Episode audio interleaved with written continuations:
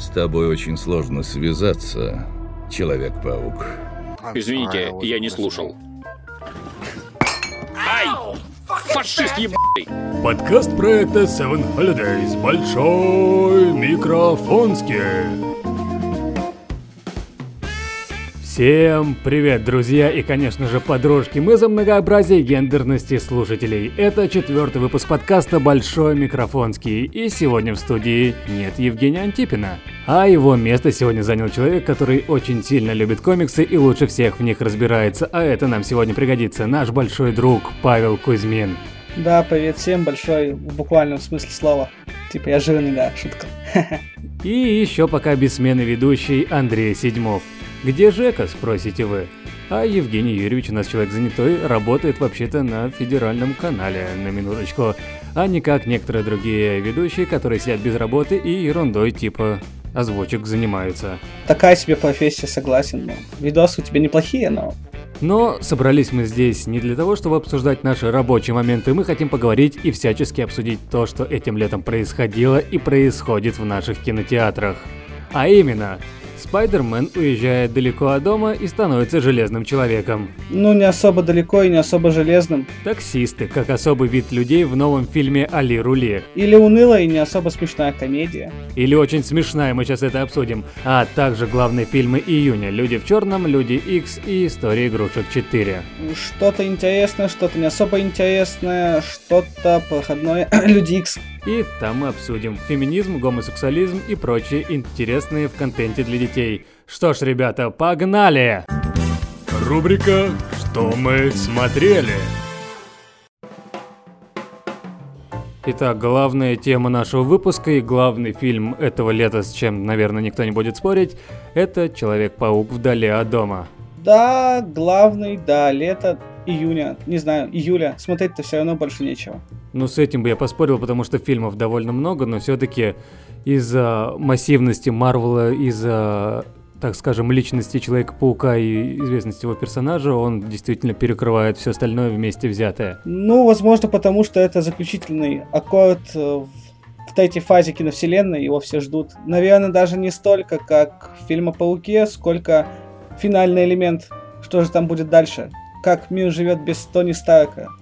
Кстати, это основное отличие второго фильма «Паучка в киновселенной» от первого, то, что э, его камерная история жизни в Квинсе, его семьи и прочее э, во втором сольнике превратилась в действительно масштабную картину, которая уже э, имеет влияние не только на судьбу одного школьника, но и на судьбу всей вселенной и всей киновселенной. Ну, Тут ты, по-моему, слушай, слишком ну, сильно загнул, потому что как раз по мне э, большая часть, ну, значительная часть картины точно отводится именно внутренним переживаниям персонажа того же. То есть э, происходит его личностное взросление, э, самосознание себя как героя, на которого возлагает определенную ответственность.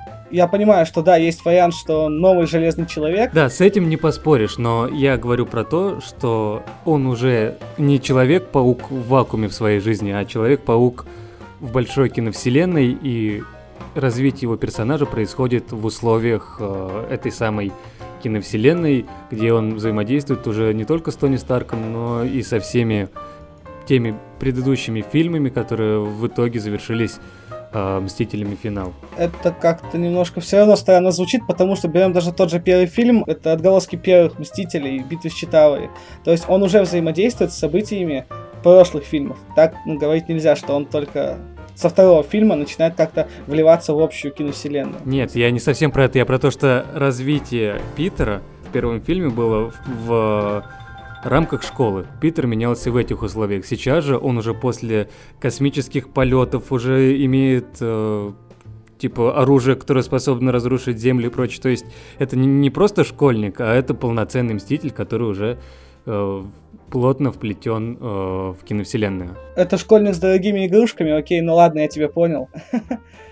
Да, давай конкретно о фильме, а не об отдельно взятом персонаже твои эмоции как самого большого любителя паука и самого большого паучьего теоретика о фильме «Вдали от дома». Вот ты сейчас загнул, короче, от меня ждут каких-то, наверное, таких интересных мыслей, но э, я скажу так. когда я вышел из кинотеатра, э, я просто был в диком восторге. Хотя вот где-то на краешке сознания э, второй голос, такой же картавый, говорил мне, что ну фильм классный, но, но он типа, обычный, какой-то такой обычный фильм-то все равно, конечно, классный, но я, наверное, очень дешевая э, мужиковатая женщина легкого поведения, которую купили фан-сервисом, всякими отсылками к первому Железному Человеку и вот этой вот темой преемственности и той самой классной песней Led Zeppelin, которую мы все любим и знаем, да. Но вообще в этом, наверное, основная претензия ко всем фильмам Марвел и всем кинокомиксам от киноведов и людей, которые любят чистое искусство, в том, что все приключения там абсолютно архетипичны. То есть простая история э, с простой структурой, где есть добрый рыцарь, добрый герой, который должен победить своего злодея, своего героя. В этом и смысл, что э, ребята из Марвела э, и все, кто работает с комиксами и их киноадаптациями, э, закованы в эти самые рамки. В том, что тебе нужно эту историю, которая построена линейно, оставить такой же линейной, чтобы аудитория ее воспринимала также просто на уровне подсознания, но при этом какими-то макросюжетными поворотами, а, особенностями режиссуры и сценарного повествования, рассказать ее чуть-чуть не так, как обычно, чтобы фильм казался тебе каким-то новым и взрывал твой мозг, и тебе нравился. И мне кажется, что создатели Человека-паука нового вполне с этим справились, намиксовав внутри себя как рот, муви, подростковую школьную комедию и большой э, экшен-фильм от Марвела – и всем, с кем я общался по этому поводу, фильм очень сильно понравился. Несмотря на то, что да, он такой же прямолинейный, как и многие-многие фильмы по комиксам. Андрей здесь накидал кучу умных слов э, во время... А представляете, если был Жека, сколько бы их было умных? Я-то еще довольно тупенький на фоне нормальных киноведов. Возможно. Ну, ты просто тупенький. А, да не, ну, я понимаю тебя. А, шутка, да, классная была. Допустим. На самом деле, Э, сольники Марвеловские, это, наверное, большая проблема всей киновселенной, потому что вот после «Мстителей» этого большого финала любой фильм такого вот э, построения а сольник по супергерою будет смотреться не особо выгодно. А вот они шпигуют его тем же фан-сервисом, да, но это я к чему все вел-то? К тому, что есть фан-сервис, да, окей, классно, весело, но при этом, за что можно хвалить фильм, это вот, да, дальнейшее развитие персонажа. На самом деле, я лирическое отступление сделаю. Когда я смотрел еще этот «Возвращение домой», да-да, да, Homecoming, mm-hmm. а, я такой после просмотра думаю, блин, прикольно, весело, но я надеюсь, что персонаж будет дальше развиваться. И все-таки, да, вдали от дома с этой задачей справляется. Банально потому, что они очень хорошо расставили шахматные фигуры. Какой оборот достойный Лёши Хробостова, да? Раз уж ты упоминал его в суе, человека, который слился с этого подкаста, и мы его очень сильно ждем к нам в гости в любой момент, когда он захочет. Да, киновед, да, классный чувак. Вот, э, в общем, да, они грамотно расставляют шахматные фигуры, я уже сказал, э, и паук, оказывается, я буду продолжать эту метафору бесконечно, в центре этой доски, и ему приходится так или иначе проносить опыт предыдущих фильмов, предыдущих событий через себя. И когда он это делает, видно, что он растет. Видно, что он растет нравственно, интеллектуально, ну и просто осознает свою ответственность. И в конце вот второго фильма я увидел, что это уже не тот паук, который был в начале вот первого фильма, того же Хамкаминга вот этого вот, да. Вот. За это мне фильм очень понравился. Но все равно, почему-то кажется, что он немножко не то чтобы пустоват, сероват, наверное. Пауку современному, как по мне, не особо везет с, со злодеями. Вот, хотя сейчас все вспомнят классного стервятника, который на самом деле по характеру больше зеленый гоблин тот же, на самом деле, да. Китон играет не стервятника, а зеленого гоблина. Нормана Осборна. Ну, по подходу к э, уничтожению того же паука, да, на уровне паука и Питер Паркер. Вот.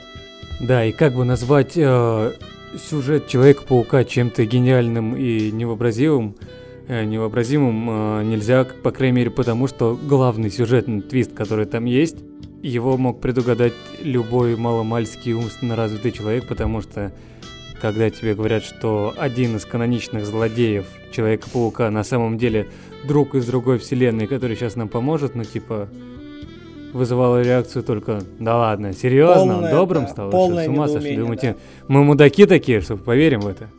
Полное недоумение, согласен, абсолютно. Ну, глупость, ну, то есть это было понятно с самого начала. Я даже не знаю, для кого это могло стать спойлером, на самом деле. Это, это, это из разряда тех же людей, кто бы сейчас увидел Нормана Осборна, который вначале помогает Человеку-пауку, М, а потом становится Злодей. злым после, после, после стероида. Когда вот люди, если бы люди удивили, удивились этому, то те же самые люди удивились и тому, что Мистерио на самом деле злодей. Как, кстати, ты относишься к Мистерио злодею? Да. А, Как тебе Жулин Холл? Джулин Холл.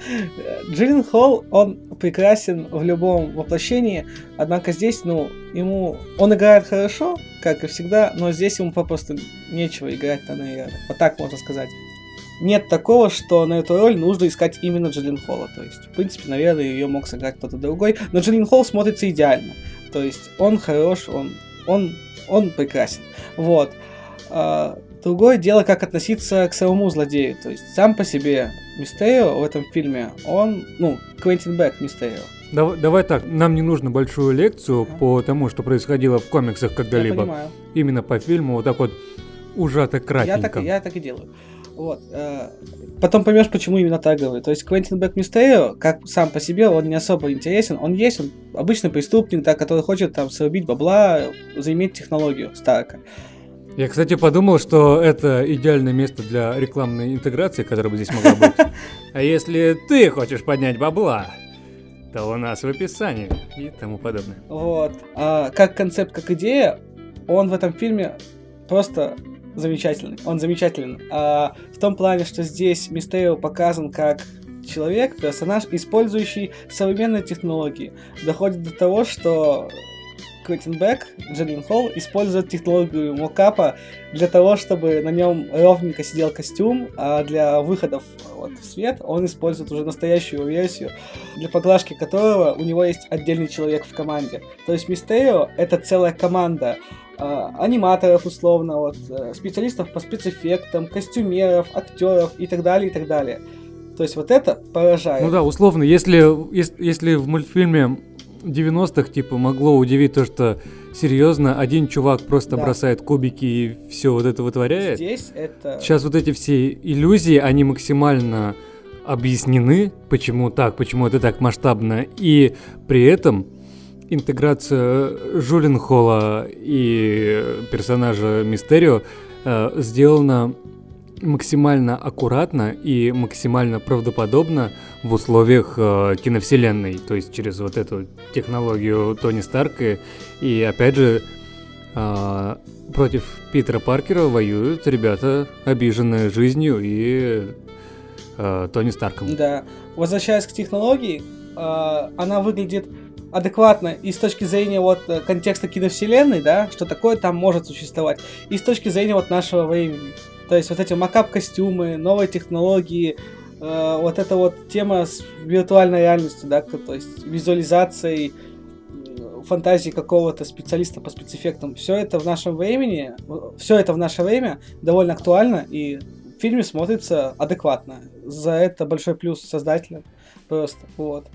Поэтому довольно интересно посмотреть, э, какими будут остальные злодеи Паучка и как они объединятся в новую э, зловещую шестерку. Да, надеемся, что в этот раз они все-таки соберутся, потому что вот ждали фильмы с Гарфилдом, ждали шестерки, не срослось. В этот раз надеемся, что будет это вот. В этот раз надеемся, что команда соберется, и, скорее всего, ну, мне вот так кажется, что во главе будет Тумс, которого играл Китон в прошлом фильме, потому что, ну, он всю эту тему заварил, он один из первых узнал тайну паучка, кто он такой, имеет на него зуб свой, да, определенную вот неприязнь конкретно. Но лично. при этом, но при этом, присев на зону, он не выдал. да, ну, это логично. С точки зрения персонажа, с точки зрения э, мышления персонажа, это логично. То есть он хочет с ним сделаться сам, но, скорее всего, он подключит дополнительные э, силы других злодеев вселенной. Учитывая еще и то, важно учитывать то, что в конце фильма мы видели, что флешку с наработками по проекту вот Мистерио забирают. То есть Мистерио до сих пор жив. Правда, уже не как Квентин Бэк Джиллин Холл. Вот так.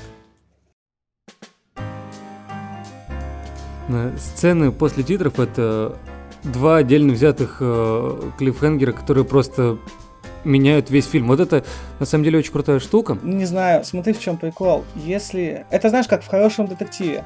В хорошем детективе, когда ты читаешь книжку, видишь развязку, да, убийца, условно, дворецкий, перелистывая эту книгу задом наперед, или сначала, зная вот эту вот развязку, если ты можешь подметить какие-то особенности в поведении или каких-то действиях, да, в характере, изменения у этого персонажа, который на самом деле убийца, то этот детектив, ну, по сути, является хорошим. Потому что ты сам можешь догадаться до того, э, кто злодей. То есть есть предпосылки какие-то. Не просто так, опа, он злодей. Просто потому что. Должны быть всегда предпосылки. То есть какие-то крючки. И вот, допустим, ну вот смотришь ты того же паука, да, вот вспоминаешь его, пересматриваешь. События, поведение персонажа не дают тебе какого-то представления возможного о том, что это не совсем Ник Фьюри. Он себя не ведет странно, то есть, ну, он такой же, как и был. То есть, не, по нему не скажешь, что он может быть с крылом. Вот, но сюжетную значимость все-таки больше несет именно первая сцена после титров, потому что она меняет статус паука э, в мире, во вселенной. То есть она ломает немножко привычный уклад его жизни. На это будет интересно посмотреть. Ну, вообще, эти обе сцены после титров э, просто развязали руки Марвелу максимально, и теперь у них да. Можно много, столько всего сделать, по-разному совершенно повернуть сценарий, накрутить много всего крутого. И в таких условиях они либо сделают нечто очень крутое, э, выходя на новый уровень, либо, да, либо очень сильно обосрутся. Это вот, да, в этом опасность. Но из-за этого ты ждешь фильмов следующих. Ты ждешь даже эти вот сольники, которые будут по той же системе строиться, но в них ты, ты ждешь какую-то новую информацию о событиях, которые были в прошлом. И для меня вот эти концовки, сцены после титров и прочее, просто показывают уровень в классе между Марвелом, э, Диснеем, которые работают э, над этой киновселенной, и всеми остальными, кто хочет быть похожими. Проработанность вот этих деталей и собирание пазлов в нечто большее превосходит и DC с их вообще хер поймешь какой структуризации всего, что у них происходит, и э, людей X, о которых мы еще поговорим, где в этой киновселенной тоже хрен пойми, что происходит. Когда люди выпускают фильм, даже такой э, неприятно встреченной российской, например, аудитории Капитан Марвел, где есть сцена, как раз-таки с Ником Фьюри, где он ест... Э, где он говорит, что не ест разрезанный по диагонали сэндвич. Казалось бы, к чему это? Но сцене после титров мы видим, что Ник Фьюри, э, которого мы видим в фильме «Человек-паук вдали от дома», является скроллом.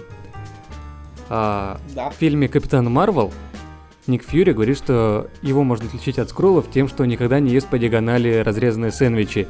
А в фильме э, «Мстители. Эра Альтрона» мы видели, что Ник Фьюри ел сэндвич, разрезанный по диагонали. То есть вот такие маленькие пазлы, раскиданные по всей киновселенной, могут сложить в голове э, такого человека, как я, ну и многих других фанатов, э, различные теории о том, что, например, Ник Фьюри времен э, Эры Альтрона не был Ником Фьюри. И тому подобные разные прикольные штуки, которые собираются ну, в одну большую картину на протяжении всех фильмов всей большой истории. Они просто печатают за хер пойми какие фильмы, которые потом забирают у режиссера, потом отдают другому режиссеру, потом снимают какие-то непонятные фильмы и рождают огромную большую киновселенную говна. Извините. Ну, ну, смотри, знаешь, вот такие подобные штуки, такие мелочи, они зачастую забываются другими сценаристами, да, или режиссерами. Вспомним даже вот того же Локи в первых Мстителях, который не использовал свои способности э, ютенхеймских, сложно, ютенхеймских великанов, он же, типа, не совсем, он, он не совсем же брат Тора, вот, он не совсем асгардец, он не асгардец, он сын ятанхейских великанов. Я произношу неправильно это слово, я знаю, извините. Вот. Про это просто забывают э, в первых мстюнах. Потом даже Уидон говорил в интервью, что он ну, тупо по это забыл. И вот ты сейчас приводишь этот сэндвич по диагонали, по вертикали, без разницы. Об этом, ну, с большой вероятностью забудут. Не, мне, мне кажется, чуть другая, другая история. В Марвеле, вот как мне кажется, ребята сидят и просто новые сценаристы, ну, кто работает над новыми фильмами, сидят и просто сутками отсматривают старые, чтобы найти вот такие косяки в прошлом и с помощью маленькой детали в будущем исправить их, чтобы сложить одну большую картину. Да, там есть косяки, есть сюжетные дыры, без вопросов, но эти сюжетные дыры э, настолько м, меньше, чем то, что порождается в других киновселенных, что э, вообще я хотел отложить на попозже этот разговор. М, Но все-таки, раз уж коснулся этого, хочу признаться в любви Диснея сейчас. Я, я одновременно и являюсь большим фанатом Диснея. И одновременно ненавидишь, да? И одновременно невероятно ненавижу их. Во-первых, давай про ненависть. Так как мы все-таки студия Seven Holidays, которая занимается озвучками, Е, да. у нас есть озвучки и с ребятами из э, Мстителей.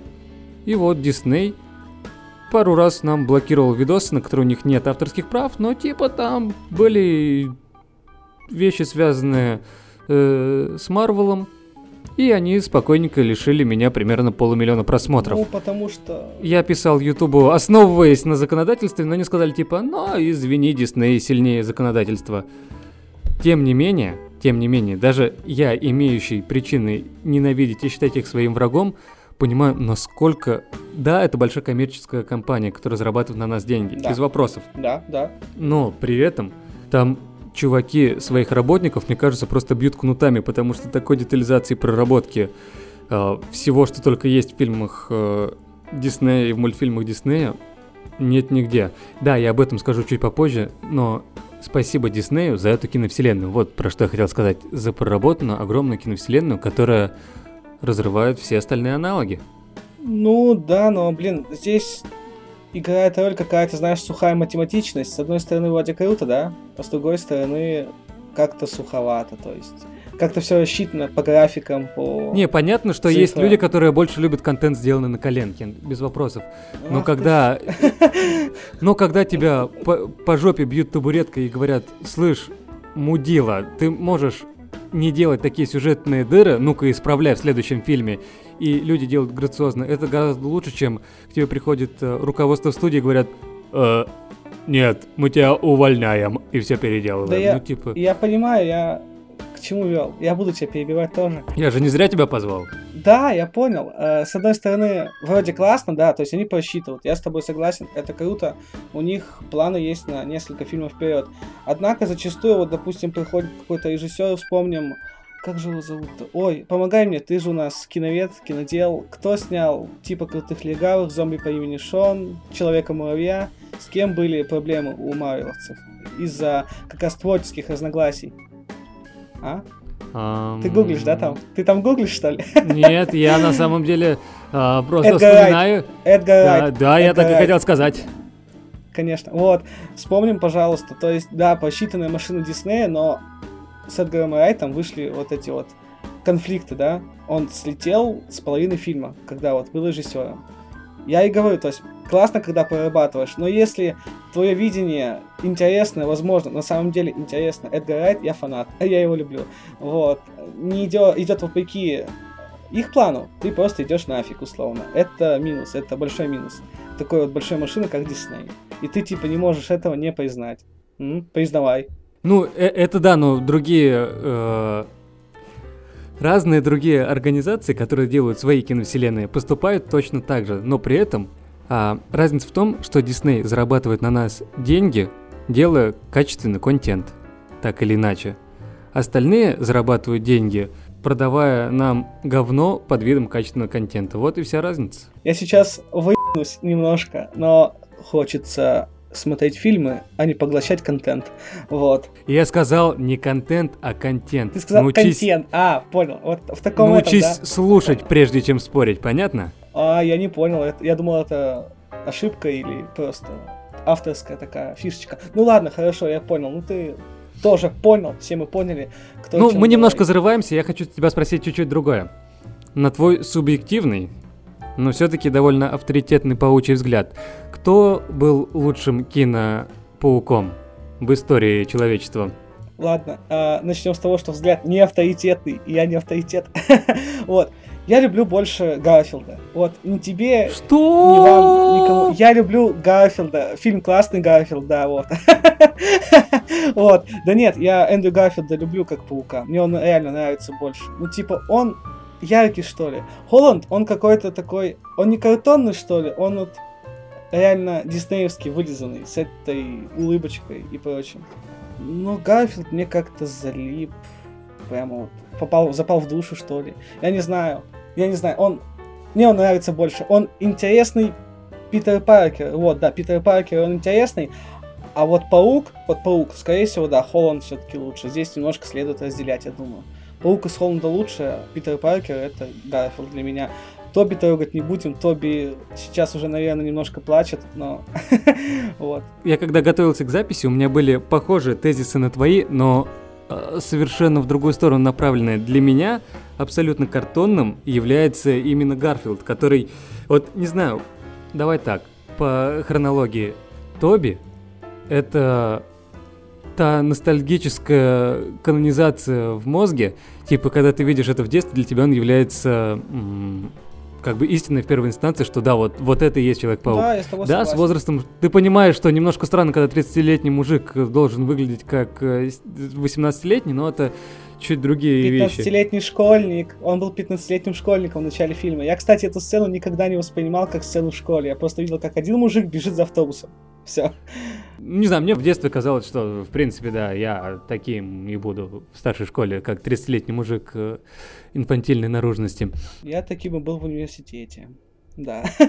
Давай, дальше. Человек-паук э, Сэма Рэйми — это, да, достаточно клишированная вещь, наивная, но при этом она какая-то родная и теплая, что ли, которую хочется пересматривать раз за разом. Я бы сказал так, что она правильно клишированная и правильно наивная. Вот пересматриваешь фильмы Рэйми, и типа они тебе не кажутся устаревшими, они кажутся, ну, хочешь что-то наивное такое, вот сказку про супергероя. Да. Смотри паука Рэйми, он подходит. Это правильная метафора, действительно теплая, ламповая такая сказка, которая, несмотря на периодическую серость там, э, делает тепло на твоей душе, и поэтому именно в этом, мне кажется, такие критические отношения к третьей части Сэма Рэми, которая уже переходила от такой ламповости э, к блокбастерности. Давай дальше по Гарфилду. Вот, а дальше был Гарфилд, который именно что большой, блокбастерный, картонный какой-то, построенный э, на компьютерных эффектах. э, и Гарфилд для меня... Возможно, я не такой большой знаток всех сторон Питера Паркера во всех его э, комиксных проявлениях, но для меня он был абсолютно не Питером Паркером. Вот не знаю, может быть, а, может быть, я неправильно что-то понял, но я посмотрел каждый из этих фильмов по одному разу. Я очень люблю Паука, но их я посмотрел по одному разу, такой, ну, типа, да, класс, Я окей. тебя понимаю, кстати, отчасти. Я тебе уже сказал, что как Питер Пар... он не как Паук, как Питер Паркер мне нравится. В то время я очень сильно загонялся по Ultimate вселенной Паука, и Ну типа... вот, возможно, что именно, да, с Ultimate вселенной. Он мне казался вот реальной, вот прямо такой вот хорошей визуализацией того именно Питера Паркера. Ну, во-первых, он ведет, он, он похож на школьника, типа он отыгрывает школьника, немного замкнутого. Не знаю, для- вот этими для меня, может тараканами. быть, я просто был повзрослее, поумнее, но для меня Гарфилд меньше похож... Ну, давай так, в первом Пауке своем э, Гарфилд для меня меньше похож на школьника, чем э, Тоби Магуайр в своем первом э, Пауке. Не в третьем, где он уже Не выглядел знаю. как 30-летний уставший от жизни Да. чувак, а именно в первом. В этом, мне кажется, Том Холланд э, превосходит предшественника в том, что он реально похож на школьника, а не здорового мужика, которому Так приходится он, играть он школьника. младше на 10 лет, по-моему. Ему 22 года, Гарфилду там по 30 уже тогда было. Но все равно, в любом случае, он справлялся лучше, чем Тоби. Просто отдельно, вот если их выдернуть из своих фильмов и просто вот отдельных, э, и отдельно их поставить на сцену и выбрать, типа, кто из них лучший Человек-паук плюс Питер Паркер, не разделяя друг от друга. Окей, вот так, отлично. Я, наверное, вот все-таки отойду немножечко, вот ради тебя, от своей темы с Гарфилдом. Ну, как я уже сказал, Гарфилд для меня Паркер лучше, не Паук. Пусть на первом месте будет Холланд, а рядышком прямо Гарфилд, и там уже Тоби, его имя все-таки, ну, уже все прошло. Как по мне, можно пересматривать, но он уже не будет на первом месте, как я считаю. Вот в этом, детишки, разница между мозгом, воспитанным комиксами, и мозгом, воспитанным э, кинематографом, как у меня. А, Я бы поставил на первое место Холланда, опять же, ну вот если вырывать из э, обстоятельства, просто как персонажи прописанные. А, На второе Тоби Магуайра, и где-то в конце с далеким отрывом, просто в самом конце поезда был бы Гарфилд. Но это наше персональное мнение, а если у вас есть другое, ну, можете где-нибудь написать, поделиться, потому что я все читаю, мониторю. Ну что, с Пауками закончили, переходим дальше? Да, погнали дальше по другим фильмам этого лета. еще один фильм, который вышел в июле, который мы смотрели, по крайней мере, половина из нас. Это «Али Рули».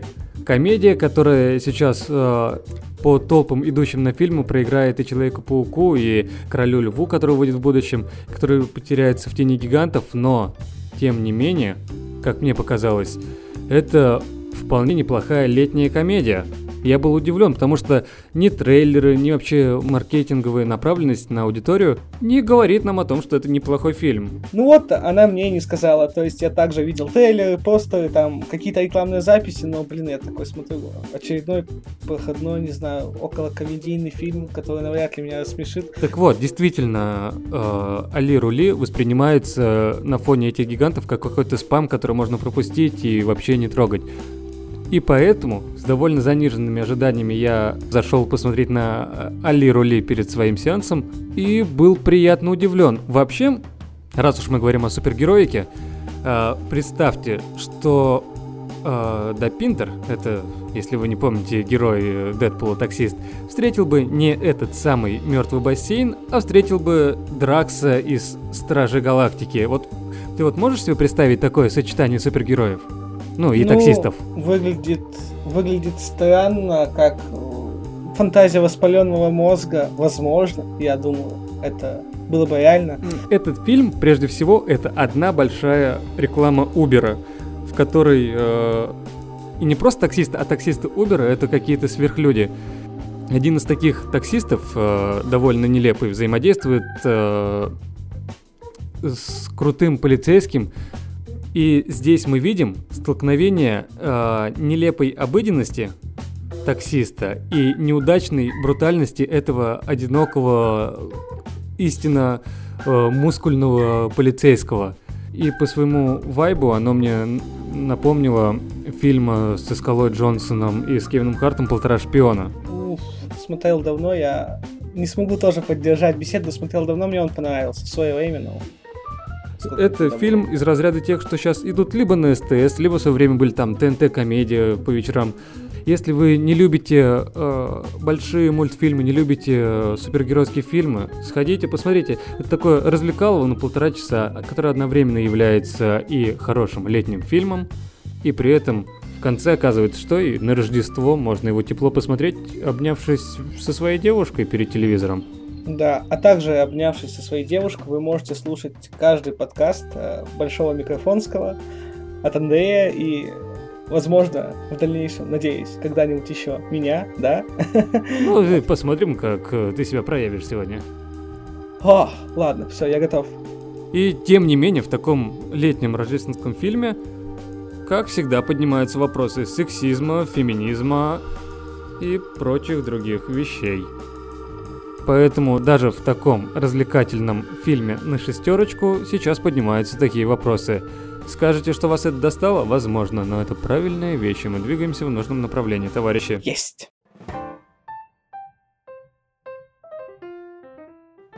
Мы ненадолго отходили от тематики супергеройских фильмов, но мы к ним снова немножко возвращаемся, ну и не только к ним. Мы сейчас поговорим о фильмах, которые мы смотрели, которые выходили в июне. Я предлагаю поговорить о них э, в порядке возрастания, то есть от худшего к лучшему. Итак, это «Люди в черном», «Люди X и э, «История игрушек 4». То есть, погоди, по тебе «Люди в черном» находятся на самом дне? Типа, самое-самое худшее?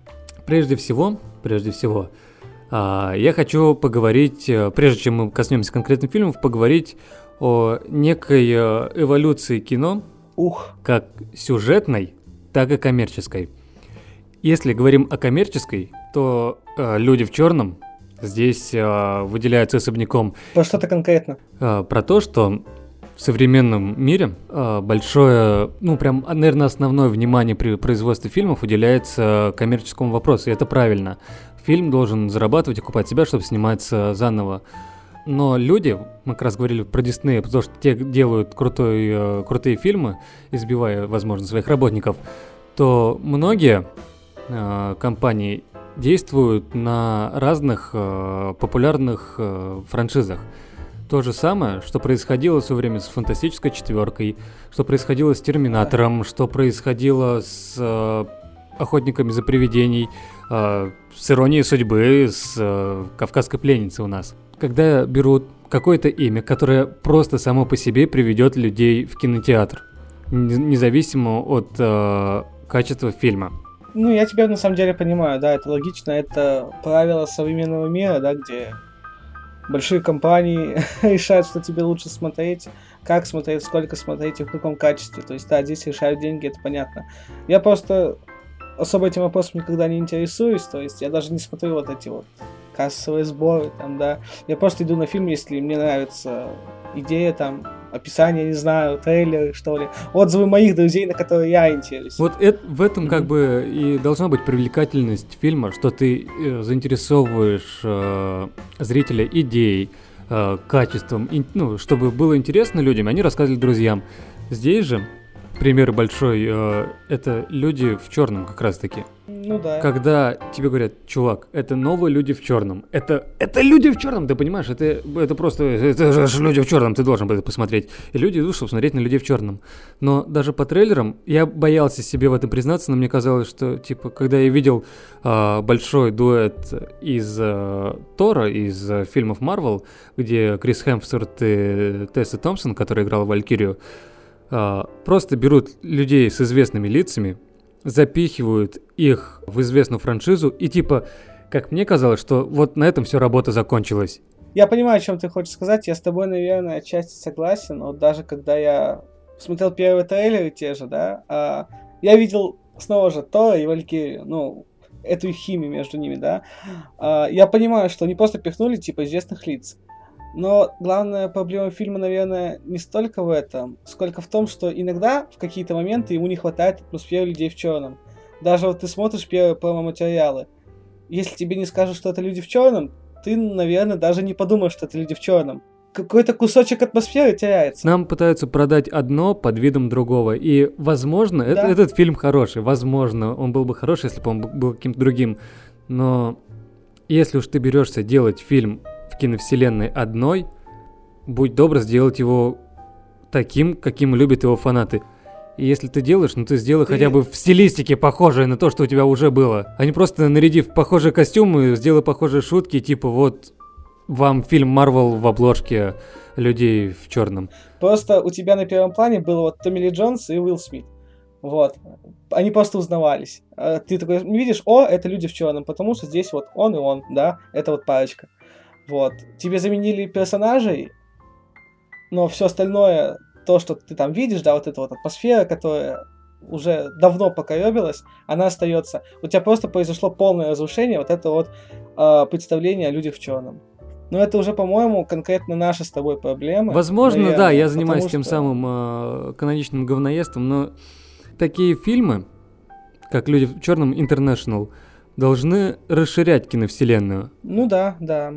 А в этом фильме основная причина в том, что он не расширил ее, а он получился неким ремейком, который отрывается от киновселенной. Около ремейк, около спин возможно, но... Что Али Рули, что Люди в черном? Проходные фильмы на шестерку, с этим сложно спорить. Ну да, это знаешь, как э, поезжаешь мимо Макдональдса, заскочил, съел картошку, чизбургер, поехал дальше нормально уже ужинать. Вот как-то так, наверное. Да, и я уверен, что эти два фильма, о которых, мы, о которых мы сейчас поговорили, мы через полгода, ну максимум через год увидим на канале СТС, например. Так и есть, так и будет. Они вот прям вот в этой стилистике после Ворониных вечерком. Ух. Нормально зайдут, да.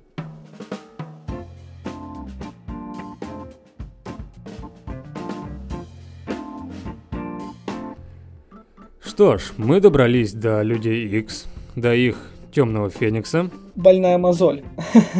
И этот фильм, который стоит прямо в середине нашего июньского рейтинга.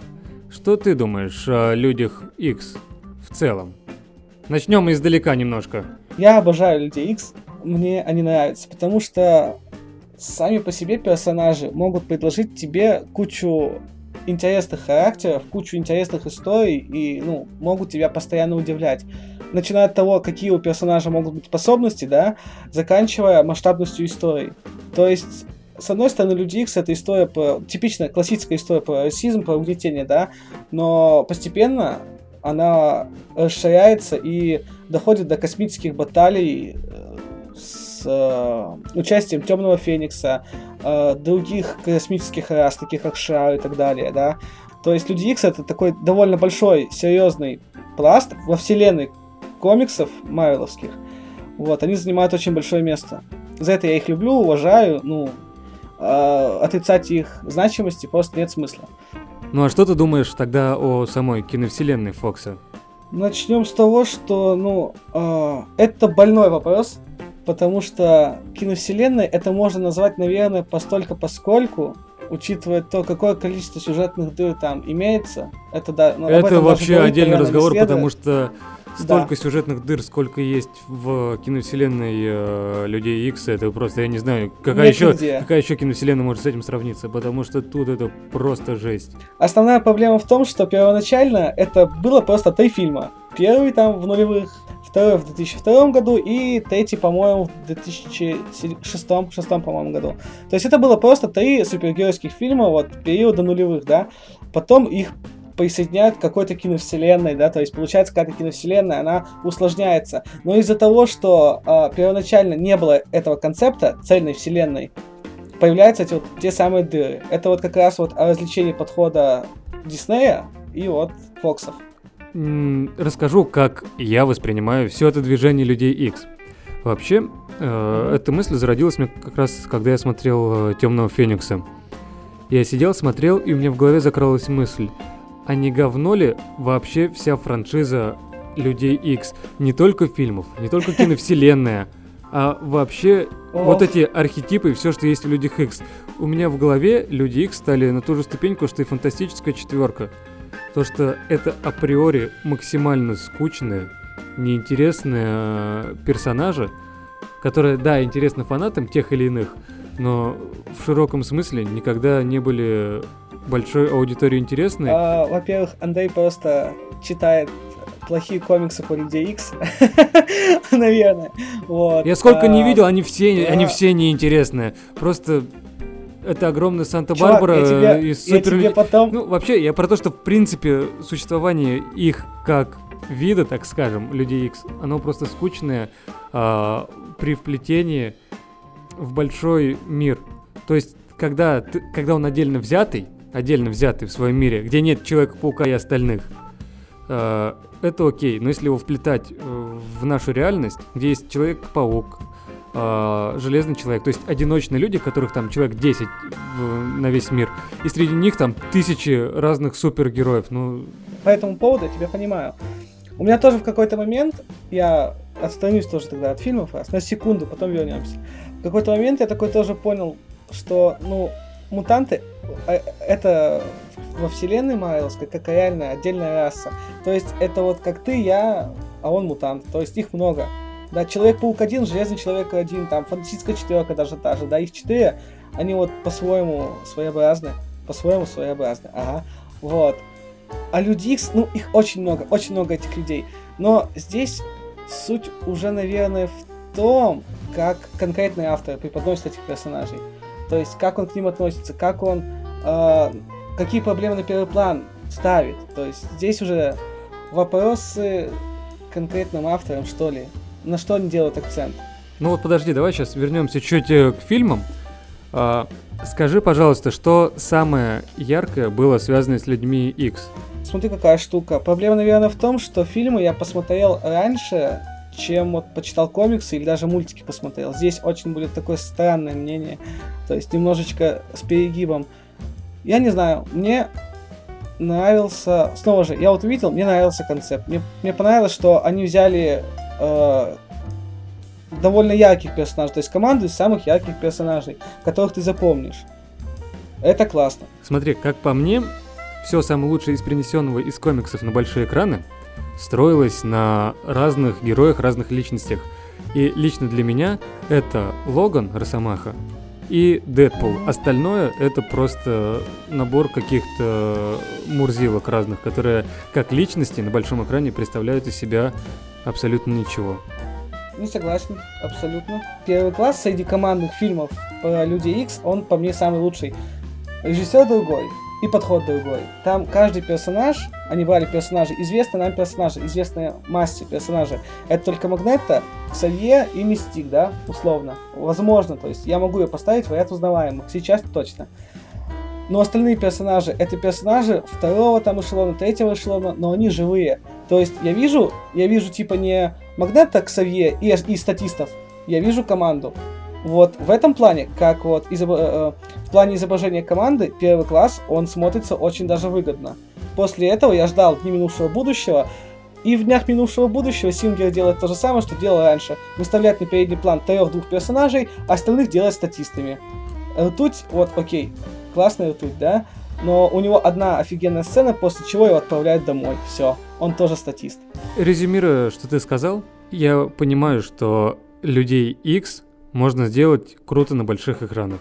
Можно. Ну, пока, Можно пока просто... я этого не видел, как с фантастической четверкой, пока это все было клоунада в костюмах, так и с людьми X и посмотрим, что будет в киновселенной Марвел. Но все-таки надо хотя бы на минуточку навернуться к темному Фениксу. Да, давай. Который в своей стилистике продолжает историю новых вот этих людей X, которые уже, которые начались вот не так давно. Фильм, опять же, он мне понравился, правда. Я небольшой фанат Людей Икс, но я смотрел, и мне нравился. Он простой, банальный, построен на архетипах, да. Не уделяется ли много времени второстепенным персонажам? Да. Но по идее к этому фильму они должны были быть уже все раскрыты. Ты все, всех их должен был знать, и здесь они не должны раскрываться, как бы э, просто большая сплошная история. Но проблема фильма в том, что несмотря на то, что я вышел из кинотеатра и до сих пор у меня довольно приятное впечатление о нем, я вот сейчас сижу и не помню абсолютно сюжеты. Я даже не помню, чем все это закончилось. Да. Потому что вот сейчас я вспомню «Мстителей», например, практически по сценам досконально, что где происходило, что кто говорил, потому что, ну, есть объем, да? Да, да. А люди X здесь именно они они просто необъемные. Я не помню абсолютно, что происходило. Я помню, типа, синопсис, что должно случиться, как это происходило, а как это развивалось, ну, смотри, вернемся к объемности, как ты сказал, да? У тебя просто есть эмоциональная привязка к персонажам, вот, Мстителей. Это круто, потому что грамотно с ними работают. С иксами такого не произошло. Это проблема. Когда я ждал этот фильм, когда я смотрел трейлер, когда я собирался на него идти, я видел, что они забили на вот эту вот приземленность, да, серьезность. Они показывают настоящую сущность Феникса космическую, да. Они показывают там вылазку в космос. То есть они берут масштаб какой-то, да, э, который побоялись взять режиссеры вот в прошлом, когда снимали третьих иксов последнюю битву. И я думаю, вот, класс, покажут и Феникса, и Шар, и борьбу с Фениксом, и вот эту эпичную борьбу с Фениксом. Однако все это вылилось вот в этот пшик. То есть проблема в том, что фильм, он мог получиться мега классным, он мог получиться э, масштабным, смелым, но он просто вышел в неподходящее время, как по мне, когда Fox поглощается Марвелом, и на этот фильм, по сути, многим уже наплевать, как зрителям, так и киноделам. Персонажи, они имеют огромный потенциал, потенциал а, но пока они не раскрыты в полной мере. И я надеюсь, что у меня больше не будет закрадываться мысль о том, что они говно, и в будущем нас ждет перерождение Людей X в нечто очень крутое, нечто очень классное, что и старых фанатов порадует, и приведет новых в этот большой мир э, радиоактивных людей.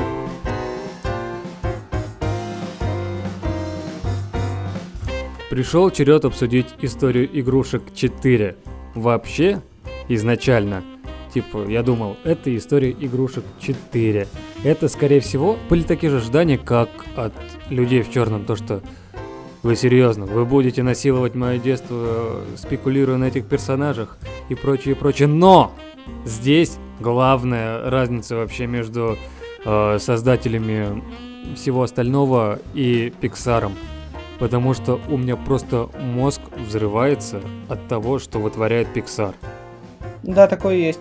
Они просто берут твои эмоции, э, закидывают их в шейкер, перемешивают, закидывают обратно, после чего ты плачешь, думаешь, снова плачешь, снова думаешь, и идешь второй раз на их фильмы. В первую очередь меня восхищает, с каким трудолюбием и с каким фанатизмом вообще работают ребята из Пиксара, потому что они, когда выходила первая история игрушек, и когда вот они делают, э, выпускают свои мультфильмы сейчас, они просто двигают мультипликацию и двигают вообще э, кинематограф в целом вперед какими-то невероятными шагами. Когда фильм не начался, а была просто заставка Диснея, я на секунду опешил от того, что я такой, так, стоп, я же не в 3D, почему я вижу 3D? Потому что там в 2D сделано все так, что у меня было полное ощущение, что я сижу в этих ублюдских очках 3D и вижу вот эту 3D-шную картинку. Как они это делают, я не знаю. Но это, правда, даже с визуальной точки зрения восхитительно.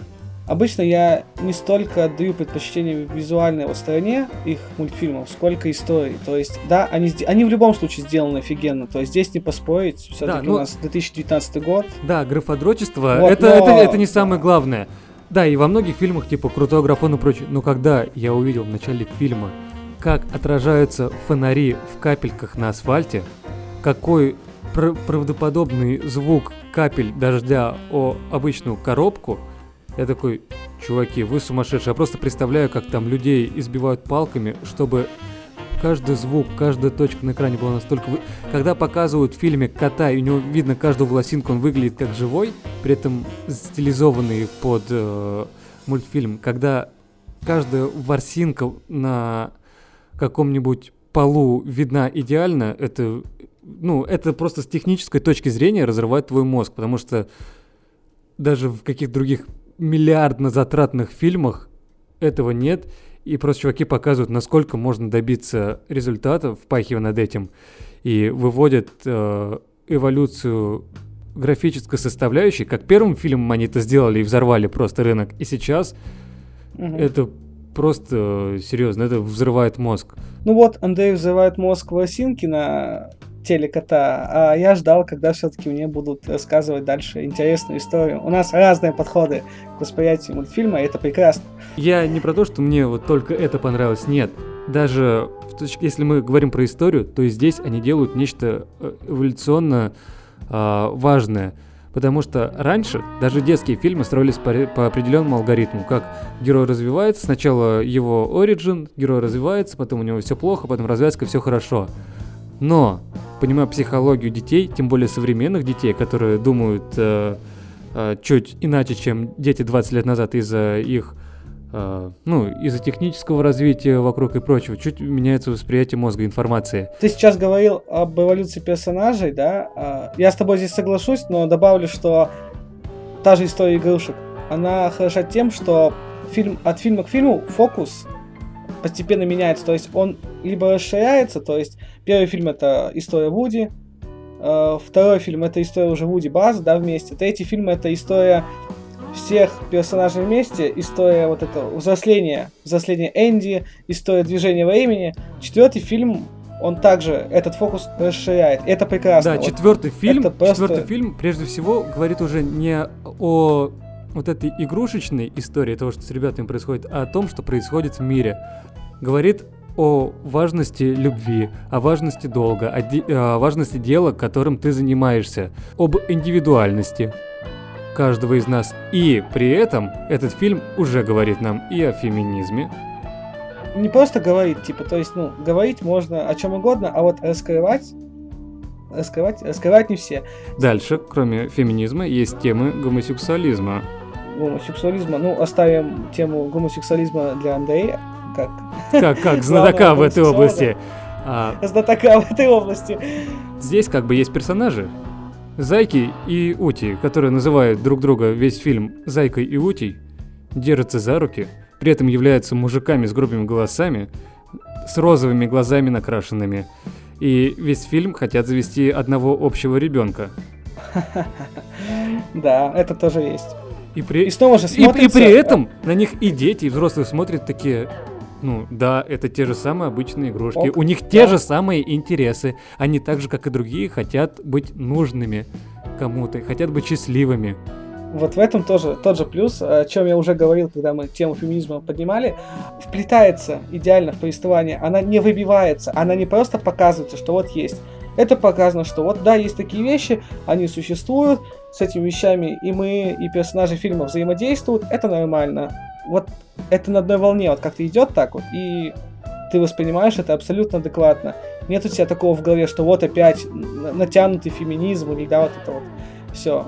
Как будто, как будто что-то чужеродное. Нет, здесь это все укладывается в структуру повествования идеально. Но этим Pixar и отличается от всех, потому что они делают все правильно, да. берут как бы кусочек да, своей души есть. и вкладывают ее нам, делая каждого из нас лучше, делая э, счастливее и нас, и наших детей. Вот, и еще, я да? эту тему да, начал, но мы немножко отвлеклись. А, у них происходит сценарная эволюция, как бы следуя, не только есть идеологическая эволюция, следуя за современным обществом, есть э, техническая эволюция, которая двигает э, индустрию и в техническом плане вперед, но есть и сценарная эволюция, когда дети не смотрят маленькими фрагментами, они могут смотреть фильм целиком сейчас, у них э, чуть другое внимание. И здесь, казалось бы, фильм идет там два часа, полтора-два часа. При этом я вышел, мне, у меня было ощущение, что я посмотрел целый сериал. Потому что там все разбито на маленькие понятные кусочки. Каждый связан друг с другом и постоянно интересно.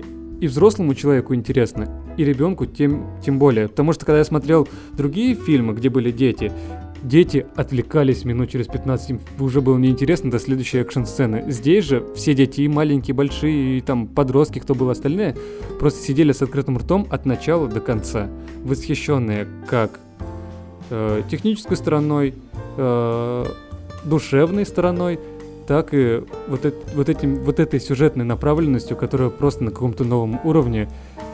И когда я выходил с истории игрушек, я понял, что даже эта история игрушек 4, которая, казалось бы, должна заработать денег на наших детях, делает просто нечто невероятное. И если история игрушек еще идет в вашем кинотеатре, а вы ее не видели, то обязательно бегите, берите своих детей, берите детей своих детей и всей толпой дуйте на историю игрушек, потому что она сделает вам приятно, сделает вам хорошо, и сделает каждого из вас чуточку лучше. История игрушек это всегда что-то теплое. В любом случае, для тебя, и для меня, и для современных детей. То есть это то, что нас объединяет, наше поколение, да, вот твое, мое и современное поколение. Эти темы нам будут близки. На этих тем, э, эти темы нас интересуют. Когда нам об этом рассказывают, мы будем сидеть, смотреть и офигевать, и вникать, поносить это через себя. Да, а еще, а еще я понял, что я такой же мудак, каким был когда-то Водик, который лезет куда не надо, который пытается читать морали и считает себя центром мира. И я понял, что мне, как и Вуди, нужно как-то меняться в жизни, если что. Да, да, согласен, да, ты мудак, полный мудак, как и я. Да. Да, вот такой итог. И переходим к нашей следующей рубрике. Конкурсы, призы и подарки. Да, впереди нас ждет много всего крутого в кинематографе. Э, но мы решили пропустить рубрику аналитики по трейлерам, потому что так много говорим, и сразу перейти к розыгрышам призов. Е, yeah, призы, штуки там. Когда-то мы в подкасте говорили, что будем разыгрывать билеты на Короля Льва, который уже либо вышел на момент э, выпуска подкаста, либо вот-вот выйдет. А, каковы условия розыгрыша? Давай, посвящай, потому что я здесь недавно, уже ну, всего лишь буквально два часа. И вам не нужно делать никакие репосты. Просто в награду за то, что вы дослушали до сюда и слушали прошлые наши подкасты, я надеюсь, и будете слушать будущее, вы можете просто написать, где вам удобно. Хоть в комментариях на ютубе, хоть э, в любом приложении, где вы сможете это сделать, хоть в нашей группе, хоть мне в личку, просто напишите, почему вы хотите пойти на Короля Льва, зачем вам эти билеты, типа, просто, Андрюха, я хочу пригласить девушку на свидание, а у меня нет денег, но она очень любила Короля Льва и сейчас хочет посмотреть снова. И кому мне покажется, нужны эти билеты больше, я просто куплю два билета. А если не хотите на Короля Льва ну, и не ходили до сих пор на Человека-паука, напишите «Куплю на Человека-паука» два билета в розыгрыше просто за то, что вы нас слушаете, а мы вас очень сильно любим. Как вам такие условия? Условия класс, вот уже пишу. Пишу Андрею, что хочу билеты, чтобы сходить с Андреем в кино на Человека-паука снова. А, я думаю, это классный довод, чтобы выиграть эти самые билеты. Потом его обмануть и сходить с кем-нибудь другим, менее кислотным. Вот, да? Возможно, пока он пишет там мне милое сообщение, мы будем с вами прощаться, дорогие друзья. Спасибо, что вы были с нами.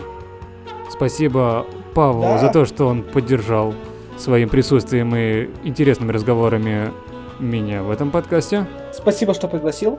Надеюсь, что слушатель тебя полюбит так же сильно, как люблю я. Я тоже надеюсь. Так что смотрите хорошие фильмы, получайте удовольствие, слушайте хорошие подкасты, такие как наш, и будьте счастливы. Всем удачи! Человек, но паук, без него мы все как без рук.